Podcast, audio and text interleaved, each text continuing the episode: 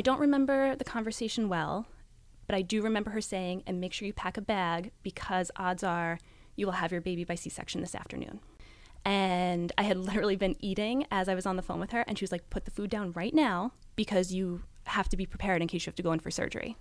And that sent me into a full on panic. I'm Cynthia Overgard, owner of Hypnobirthing of Connecticut, childbirth advocate, and postpartum support specialist. And I'm Trisha Ludwig, certified nurse midwife and international board certified lactation consultant. And this is the Down to Birth podcast. Childbirth is something we're made to do, but how do we have our safest and most satisfying experience in today's medical culture? Let's dispel the myths and get down to birth.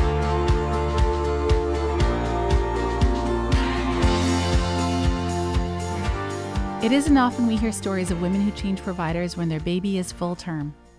At her 39 week checkup, Jessica learned her baby was footling breech. After facing an impending cesarean section, she took matters into her own hands. This is the story of a woman whose trust in herself was so absolute, she trekked from New York into Amish country to birth her baby not only in the unlikeliest of places, but also in the unlikeliest of positions. My name is Jessica. I'm a wife, a mama, I'm an online health and fitness coach, a lifelong horseback rider. Um, my husband Michael and I will be celebrating our fifth anniversary this spring. We have a four year old daughter named Sloan and a 15 month old little boy named Graham. So, Michael and I had been engaged for a year and a half, and we finally landed on having this like country wedding at my parents' backyard in Tennessee. And I went out and I bought this beautiful dress, and I was so excited. And it couldn't have been more than four weeks later when I realized I was pregnant. So Sloan was a total surprise, um, a wonderful surprise, but I didn't quite feel it was like a wonderful surprise at first. I was um, sad for kind of losing this whole year that I had all these amazing plans for a big honeymoon, this big wedding. Um, and I even took a few days to tell Michael I was pregnant. But when I told him, he was so excited that his excitement became my excitement, and we just moved the wedding up so I could wear my wedding dress. And we had this amazing, like, intimate beach wedding um, with just our immediate family. So we ended up using the wedding date as our baby shower because everyone had already kind of oh, saved the creative. date. Creative. Perfect. That has a nice way to vibe. repurpose. Yeah, exactly. Um, so then we, uh, once the wedding was done, we kind of just really focused on getting ready to be parents. So I don't know if anyone ever really feels ready to be parents, um, but I felt that we were so far from prepared because we had just bought our new house, we had just moved to a new town, we were working through our careers. And while I always wanted to be a mom and we knew that was part of our plan, it was not part of our plan at that stage. So I didn't have a doctor, I didn't have anyone that I knew other than the girls I worked with. So someone recommended to me a doctor down the street from where I worked, and it was convenient, and I could go there on lunch breaks. So that's what we did. What more could a woman want? exactly. So um, now I always knew I wanted to be a mom, and I always knew that I wanted to have a natural birth. And that comes from my mom. So she has some pretty unique birth stories herself. I was actually, I'm the oldest, and I was born in the car. So, yeah. Oh, as the first child, you were born in the car. So her doctors were saying, you know, labor with your first child usually takes a while, stay home, relax. Guess she stayed home too long. So it wasn't a planned car birth. It was not a planned car birth, no. Well, those are the best. So um, the stories I had always heard were like, you don't need any medical intervention, like unnecessary medical intervention, right? And she just had this baby in the car. So in my head, it was, how hard could it be to have a baby if you can have a baby in the backseat of a car? you can have it anywhere. You can have it anywhere. So I knew I wanted a natural birth, and honestly, the idea of IVs, an epidural, a C-section, like that terrified me. So giving birth wasn't scary, but medical interventions was very scary for me. And I getting to know this new doctor and talking to her, I kept bringing up that I wanted a natural birth. And she kept saying things like, This is your first birth. We'll see how it goes. Let's see how you feel when you're actually in labor for a few hours. And those are just red flags for me. I didn't feel good that these were her responses. It didn't feel supportive. And I felt like I was going to just really not have a voice when it came down to the minutes that it mattered.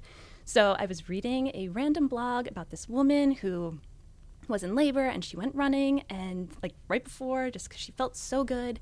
And she mentioned um, hypnobirthing. And i thought never heard of this but kind of sounds up my alley. Started googling and found out what it was found out somehow there was a hypnobirthing um, class very close to where i lived right here in westport cynthia overgard and um, called her up and she happened to have a class starting like the week we got home from our honeymoon. So we jumped right in and my husband, who was a little skeptical at first, loved it. He was so on board and so open, which I was already 100% into this whole natural birth thing, and was really happy that he got on board with me.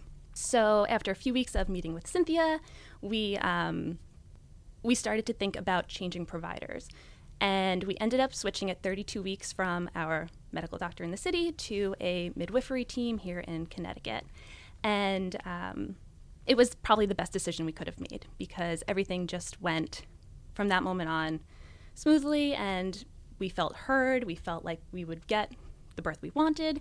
And we stayed very open to, um, should things change, that we would roll with however that day went. But it sounded like we were going to get the birth that we wanted to have. So, uh, August 13th, went into labor. At 1 in the afternoon, we went over to the birthing center. Um, I used the hypnobirthing techniques. I was basically in like a meditative state the whole time, like no talking, just really quiet in a tub, which a water birth is like the greatest thing ever. from going from being on my couch at home to getting in that tub, like highly recommend the tub. So um, four hours later, Sloan was in my arms, and it was just one of the best experiences of my life. And um, I remember saying like the next day on the phone with my parents, like, I would do that again tomorrow. Like, pregnancy is hard, birthing babies is no problem. Like, that was, I loved it. I loved wow. birthing my daughter. Um, so, um, yeah, it was truly, truly magical.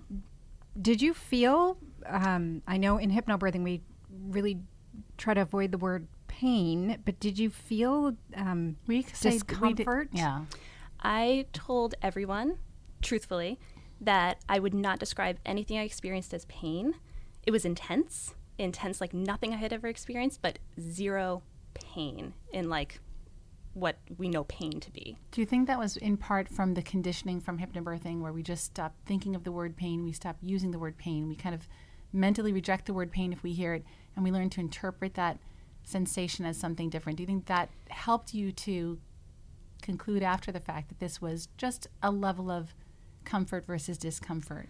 I think that was a huge part of it. Um, I also read Ina May Gaskin's book, and she had a lot of like personal stories, and she had this one that talked her guide to childbirth. Probably, she has beautiful stories in there. Beautiful stories, and it, instead of focusing on anything being uncomfortable or pain, I was just focused on opening and relaxing the whole time. Contraction and expansion. Yeah, yeah, but it was definitely the expansion. That's the right word because contraction. I made a point not to think of anything like closing, right?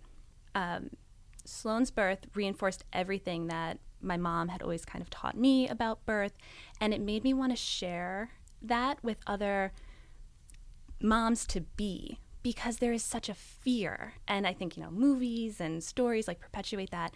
And my experience was so far from what like the scary things you see in the movies was. I wanted other moms to know like it doesn't have to be this big scary thing. It's it's beautiful. Um, so after Sloan was about, well, Sloan was about 24 hours old when I was like, I want another baby, and my husband was like, Let's like hold on a few minutes, you know, let's just relax and uh, get used to this whole parenting thing.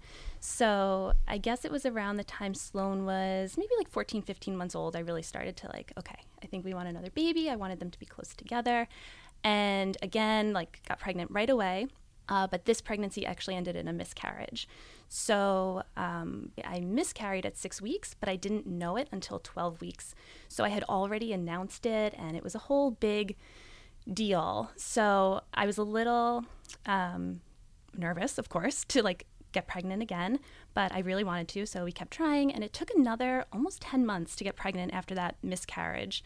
And when I got pregnant, found out I was pregnant with our second baby, um, I, it took me a long time to relax and start to enjoy the pregnancy. For the first first trimester, I hardly let myself even enjoy it for a second because I was the last one ahead. Even though it had ended early, in my mind, it had ended later. So it was probably around 15 weeks that I finally started to like relax into the pregnancy, you know, tell people about it, and uh, which is way harder with your second pregnancy because you look pregnant so much earlier. Isn't that um, the truth? Oh my gosh. So um, around 15 weeks, we started to really get excited about it. And the pregnancy was just smooth sailing. We had no issues. Um, we didn't find out if it was a girl or boy. We didn't find that out with Sloan either. We liked that moment of surprise. So, um, you know, we just started planning the nursery and doing all that fun stuff. But um, every appointment went really well, and my midwifery team was wonderful as far as being like, I don't want to say hands off, but we didn't do any extra ultrasounds or or anything like that. In hindsight, maybe we should have done some more ultrasounds, but we'll see.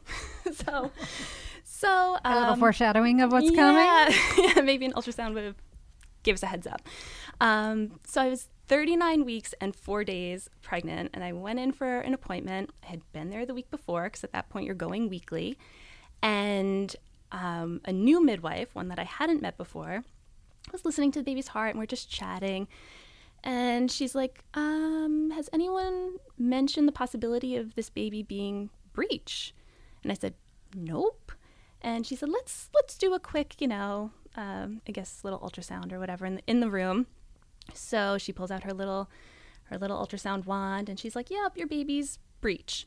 So she was very calm about it, which was good for me because I'm internally freaking out. Like, what does this mean for my second natural water birth that I'm hoping to have?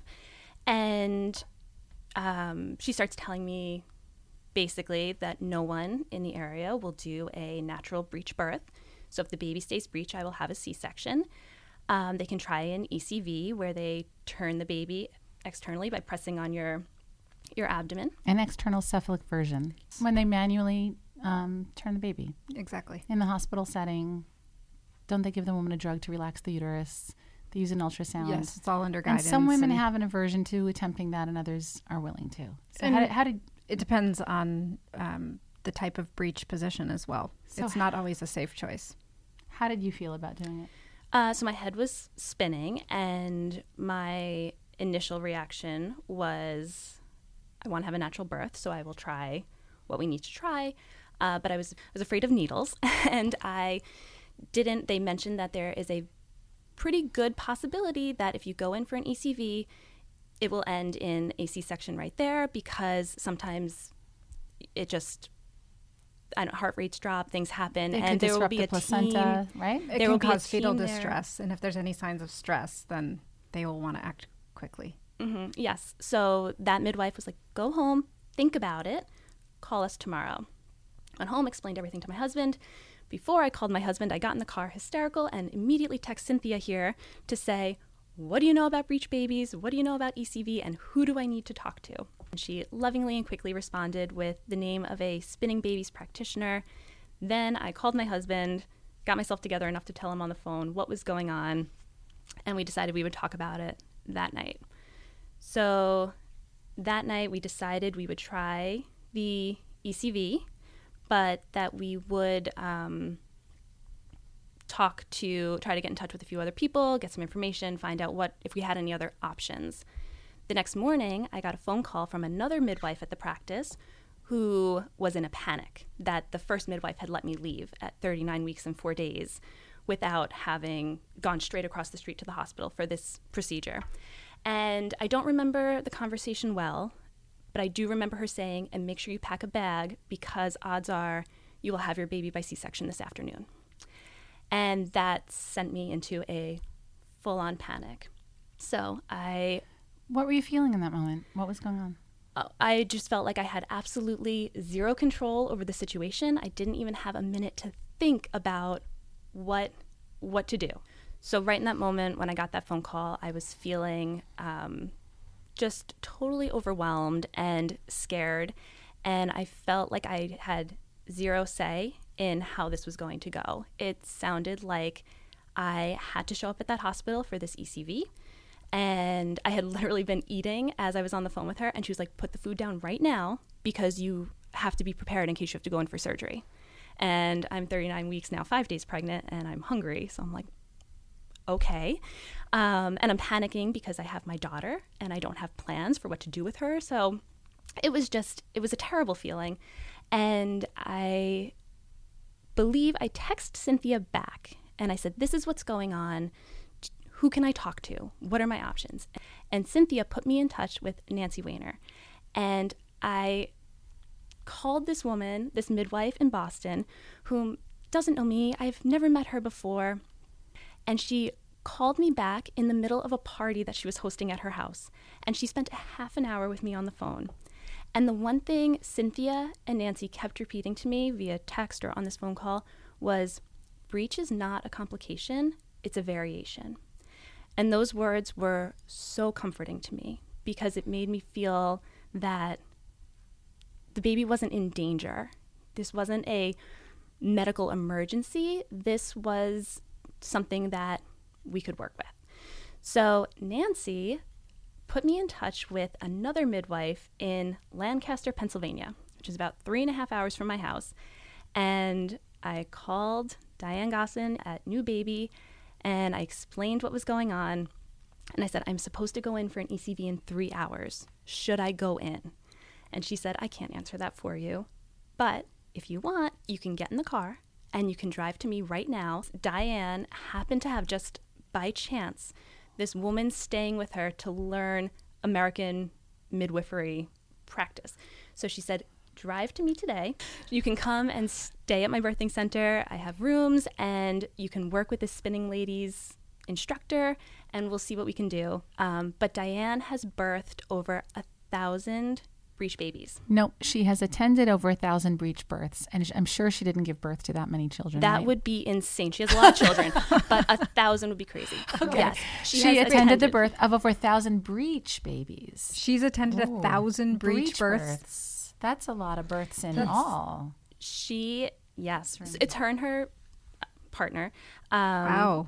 They are one of very few places that will I think they're attending all the breech births in the country. There, there are a couple. There are a few midwives throughout the country who specialize in this, and people just flock to them. Yes. Down to Birth is sponsored by Postpartum Soothe. Recovering from a vaginal birth takes many women by surprise. Everyday activities like sitting, walking, and going to the bathroom can be uncomfortable, and Postpartum Soothe is just the remedy to support your healing and relieve discomfort. Postpartum Soothe is a 100% organic herbal blend that's applied to maternity pads in the days immediately following your birth, giving you all the benefits of a sitz bath 24 7. That's because herbs like comfrey leaf, uva ursi, and witch hazel are known for their antimicrobial and anti inflammatory properties. Postpartum Soothe can be prepared anytime during the third trimester, and it makes a beautiful baby gift. It's a must for any woman seeking a faster, easier recovery from a vaginal birth visit postpartumsoothe.com. That's postpartumsoothe, S O O T H com and use promo code down to birth.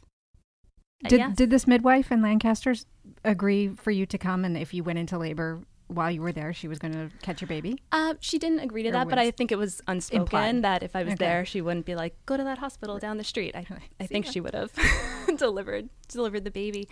Um, my husband came home thinking we are heading to the hospital for an ECV, and I said, "Pack an overnight bag. We're going to Lancaster." And because he is such a wonderful husband, he didn't even question it. He just packed a bag and we drove to Lancaster.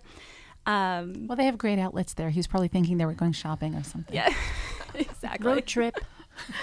so um, we threw our three-year-old in the car. We drove to Lancaster, and I spent the day with the spinning babies instructor. And then one thing that kept coming up was the baby had been in this breech position the entire pregnancy.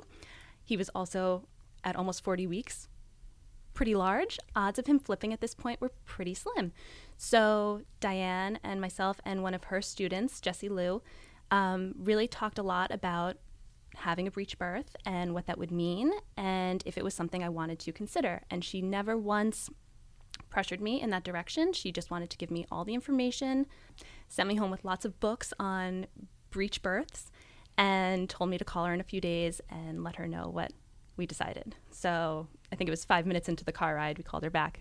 So while we were talking about making this big decision, um, there were a few things that really stood out that helped us make this decision. So Diane had pointed out that this was my second birth and in such a lovely term, but I believe I had a quote unquote tried uterus. I think it's called a proven uterus. A proven Is uterus? that it? Yeah, Nancy Wainer taught it to me once.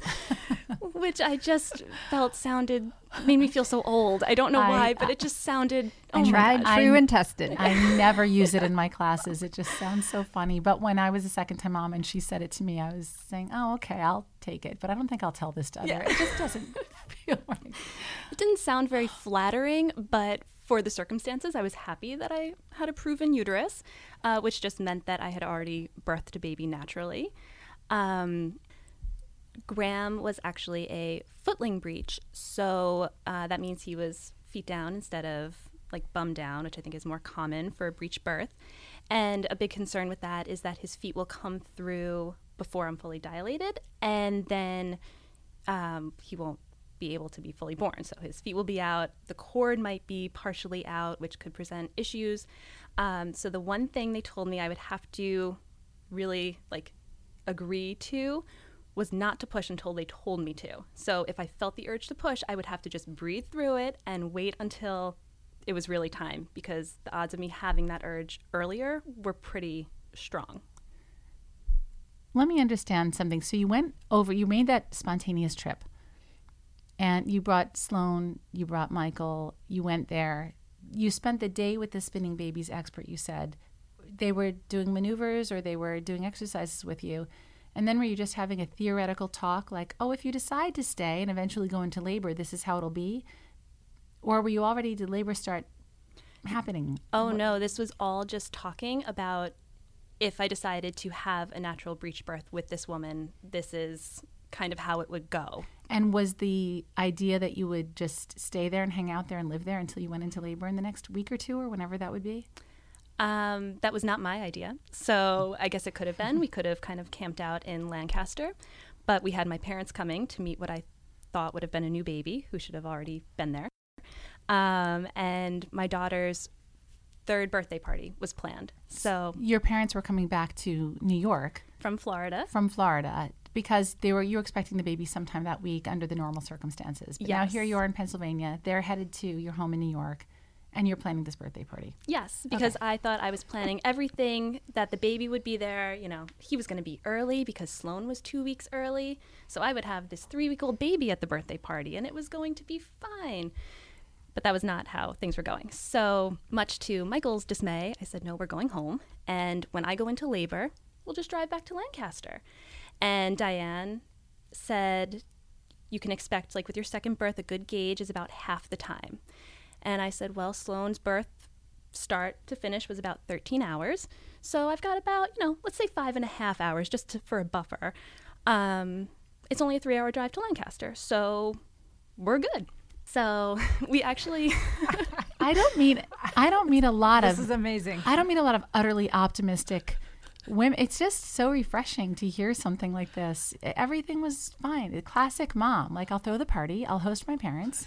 labor will start, and we'll and I'll in the drive to. Lancaster when labor begins. well, ironically, that's exactly how it went. So we went to the birthday party. My Not even parents came. ironic. Not even ironic. Really, it's like you visualized it.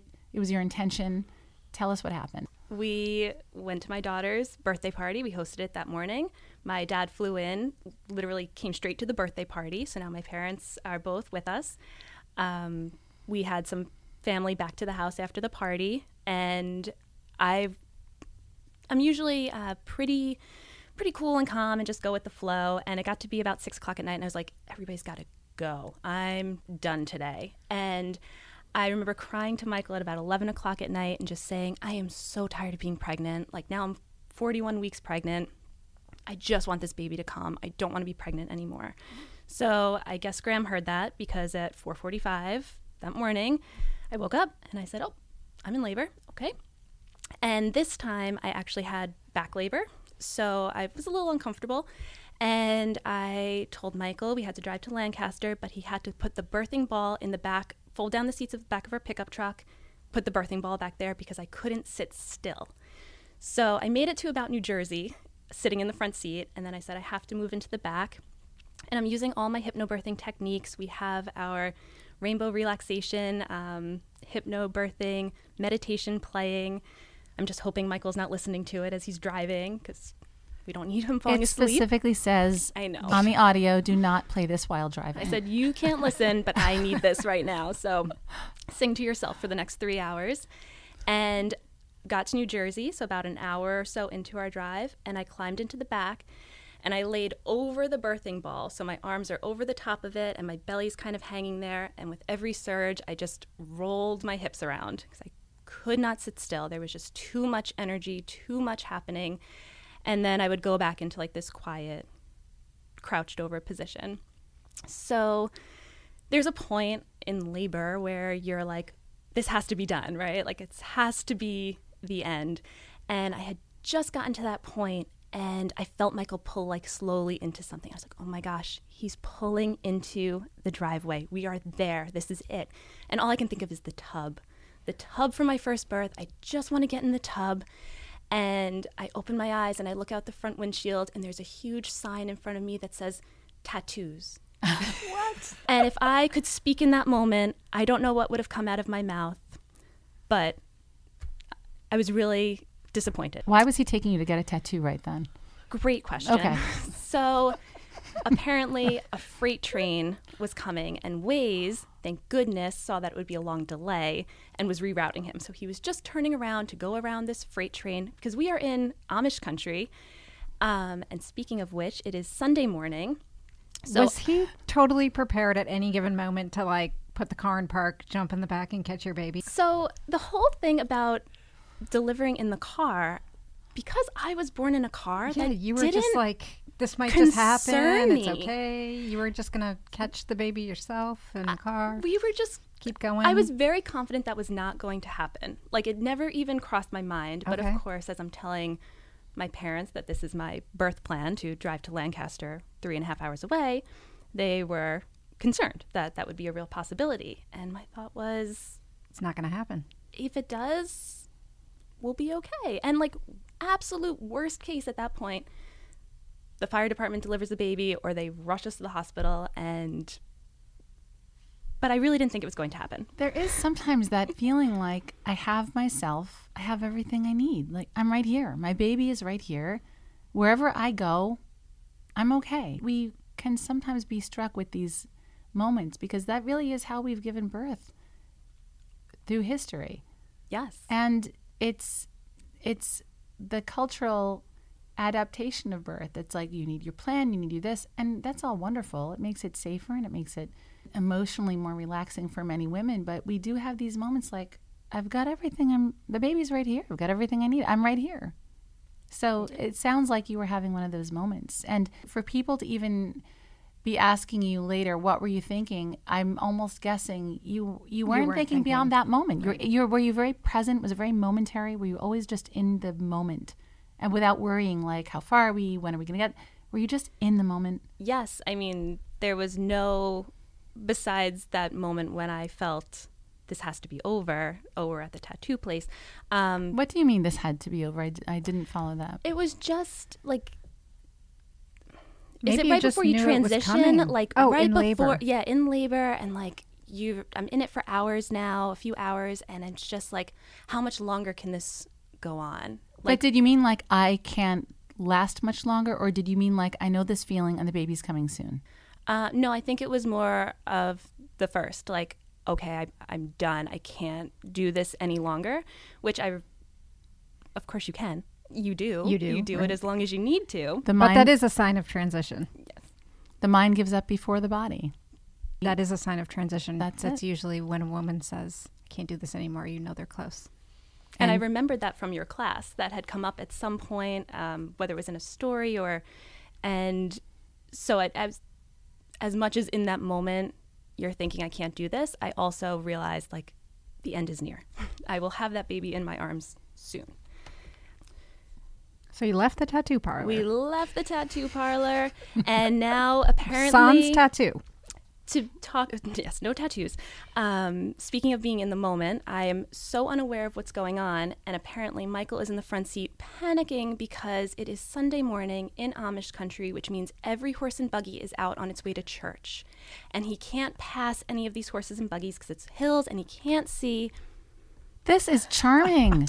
doesn't it sound beautiful? And beautiful Waze does not pick up on the horse and buggies. No, they caught the horse and freight train. traffic. Did it feel kind of magical and charming? I mean, it sounds that way. It didn't. No, I- you're shaking your head. i had my head over that swiss ball and i had no idea what was going on okay. this was all told to me She's not taking in the scenery. No. no, no, there was no glancing out the window. Or, Doing her thing, staying focused. yes. So we do finally arrive at the birthing center, and I think that tub.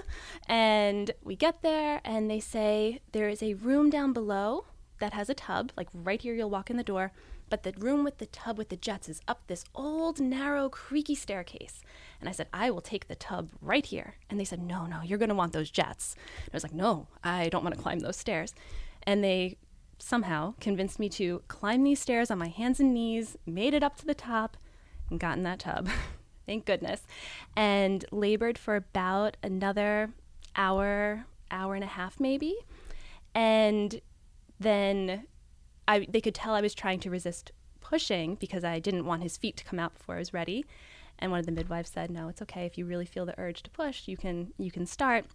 So it was only a few minutes of pushing, um, and he was out with the exception of his head. So, you know, they were checking the cord and everything was going fine. There was probably four midwives plus Michael there. And one of the midwives says to me, "We want you to get into a runner's lunge." And in my head, I In the, thought, you're still in the tub.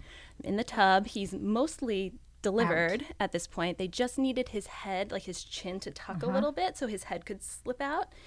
And so somehow I threw a leg forward and got into this runner's lunge and felt him come out. And one of the midwives actually gave him a little nudge and he floated through my legs and I was able to receive him myself. He floated in the water through. Uh, that's how I received my daughter, the same way, right into Yeah. my own arms. So he came out right through the water, and you just took him in your arms, and that's when you discovered you had a son. yes. Did that birth feel physically different from your first birth? It truly didn't. My membranes released when his feet came through. So as the um, the membranes and his feet were coming through, it felt the same to me as it had when Sloane's head had been birthed. It, So when his feet and body came through, that was similar to the sensation of when Sloane's head came through. It wasn't like the head was comparable to the head. That's interesting. Yeah. And then when you birthed his head, was that the most arduous moment of the birth? they had talked to me about like a frank birth versus a head down birth and because like the baby's bottom is almost the same size as the head that's why there's less concern so by the time his head was coming through it was it was You had already had the butt he was just through. slipping right but you, out but he came out first one leg, both feet at the same time both feet at the same time. Then you, so he came out basically straight. yes like sloane's head coming through and his feet came coming through that Felt was that little more intense part of the birth um, but once like that initial body part comes through Right. the rest of it just kind of flowed just easily slides out. yeah like you can feel like that initial stretching that initial like something's really happening here and then it's like his feet were through and it was like okay the rest will be smooth sailing so again like i wouldn't describe any of his birth as painful um, it was intense the back labor was definitely more uncomfortable than my labor with sloan but not not painful Do you ever fantasize about going back to that midwife who called you and said, "You have to stop eating. You could have a C-section this afternoon." What would you say to her? What do you if she could hear this, whether to be inspired or for you to say, "Look, I took my control back," whatever the underlying emotion driving you, what what do you just wish you could say to her? What have you envisioned saying to her? To be honest, I hadn't really haven't given that any thought. Um, I think I would love to go back and just not so much be like, look what I did or anything in that regard, but maybe just, hey, you know what? Moms in that moment are in a really emotional, overwhelmed, it's a scary, scary place to be. And your reaction, your demeanor, your vibe was was not helpful. It didn't serve me at all. And there was no need for you to call me in that panic and and send me into this flurry of emotions and stress when I was so pregnant and so so um, vulnerable. Yes, vulnerable. Thank you. Everything in pregnancy and childbirth should be in terms of whether this is serving the mother. You just hit the nail on the head. This isn't about right and wrong. Every woman would have chosen something unique for herself in this same situation. No one is right, no one is wrong. Everyone has to birth according to her own terms.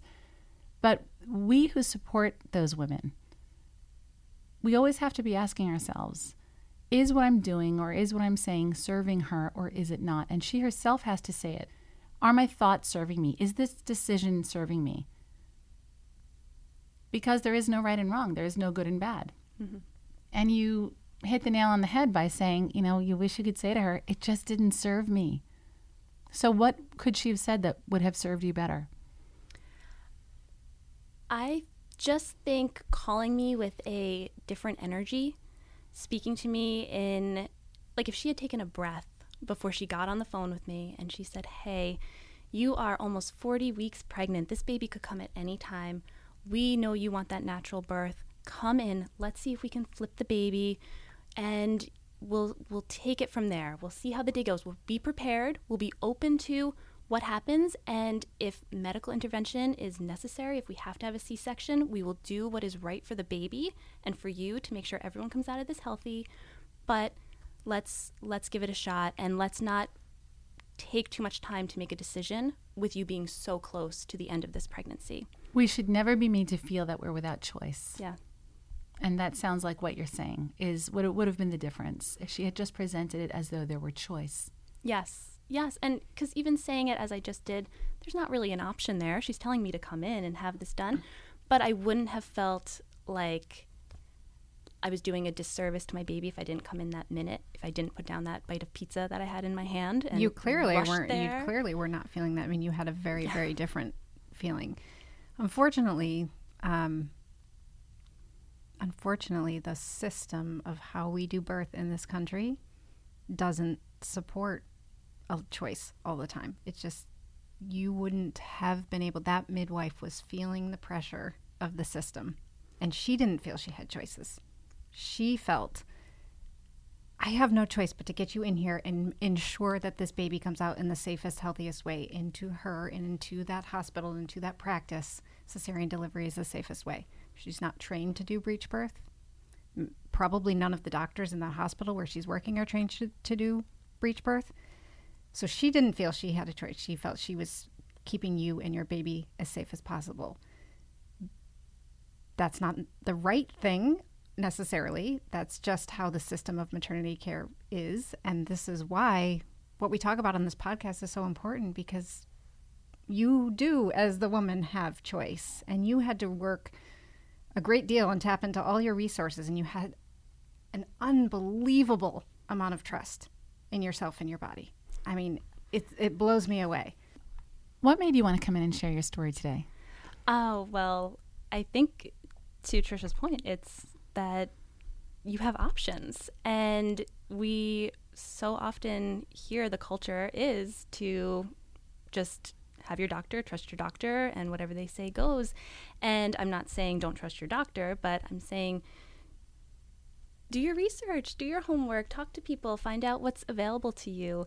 And um, you know, at the end of Cynthia's hypnobirthing classes, every every week she would hand out a little affirmation, And one that I happened to get with my first pregnancy was trust your body, trust your baby. And it has been on my mirror in my bedroom for the last four years. And that was my mantra as soon as I found out Graham was breech. Um, it became I trust my body, I trust my baby. And I said that to myself over and over and over. And I truly believed it. Trust your body, trust your baby, do your research, and then make the choice that's right for you. Follow your heart. You know, my choice to drive to Lancaster and have this baby naturally isn't the right choice for everyone. And that's totally okay. But and it, to truth be told, it's not even the choice that a lot of the research would have supported. You are an example of a woman who had an unbelievable amount of trust in herself and and followed it. So my choice to drive to Lancaster in labor and have a natural breech birth is not the right choice for everyone, and that's okay. You have to do your research, feel what's right in your heart, trust your gut a little bit, and make the choice that's right for you. You are never without a choice.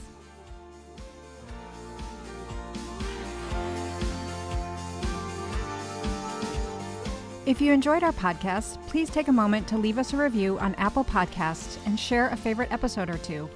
You can follow us on Instagram and Twitter at Down to Birth Show or contact us and review show notes at downtobirthshow.com.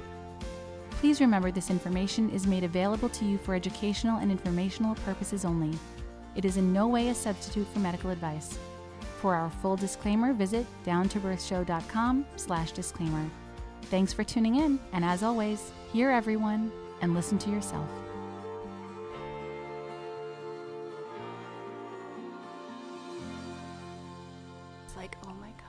Those, up those But you know what? stairs. You know what? Getting It's a up, comedy of errors. getting up those stairs on your hands and knees is probably the thing that positioned your baby perfectly to come out. You're right. It's probably true. That's probably true. It is. Those stairs are It a is. design feature. And oh my gosh. they were just the thing you needed to ensure that this baby was going to come you out know what? smooth sailing. That's beautiful. I will change my perspective on those stairs from from now on. I kept thinking before I went into labor, I had been there for like my 41 there, week appointment. there was a reason those midwives told you to go up the stairs and not to the I lower think you're right. I think they knew. But there was a moment when we were there for like I went back for my 41 week appointment and got to like really meet the midwives and talk to them a little bit.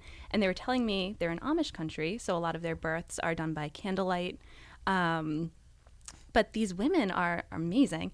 And the day before, they had a woman there who was in labor and like it was going kind of slow. And she was like, "Do you have a push mower? I'll go out and mow your your lawn. I just need to to get this labor going." So as I'm climbing these stairs, I'm like, "That woman mowed a lawn yesterday. She was mowing the lawn. I can make it up the top." What were these? my uh, how treacherous were these stairs? Why are they? Why, was it a ladder? No, but it was Why just are like an old, like narrow? 1700s, like old school house. So it was like these narrow, steep, and like you know, the stairs are like just a little shorter Yeah. than They're not like code. big size feet. So there's a few extra stairs in the staircase. Yes, and it was like so straight up. So I'm crawling on my hands and knees to get up these stairs, and oh my gosh, I don't know why they would send me up there.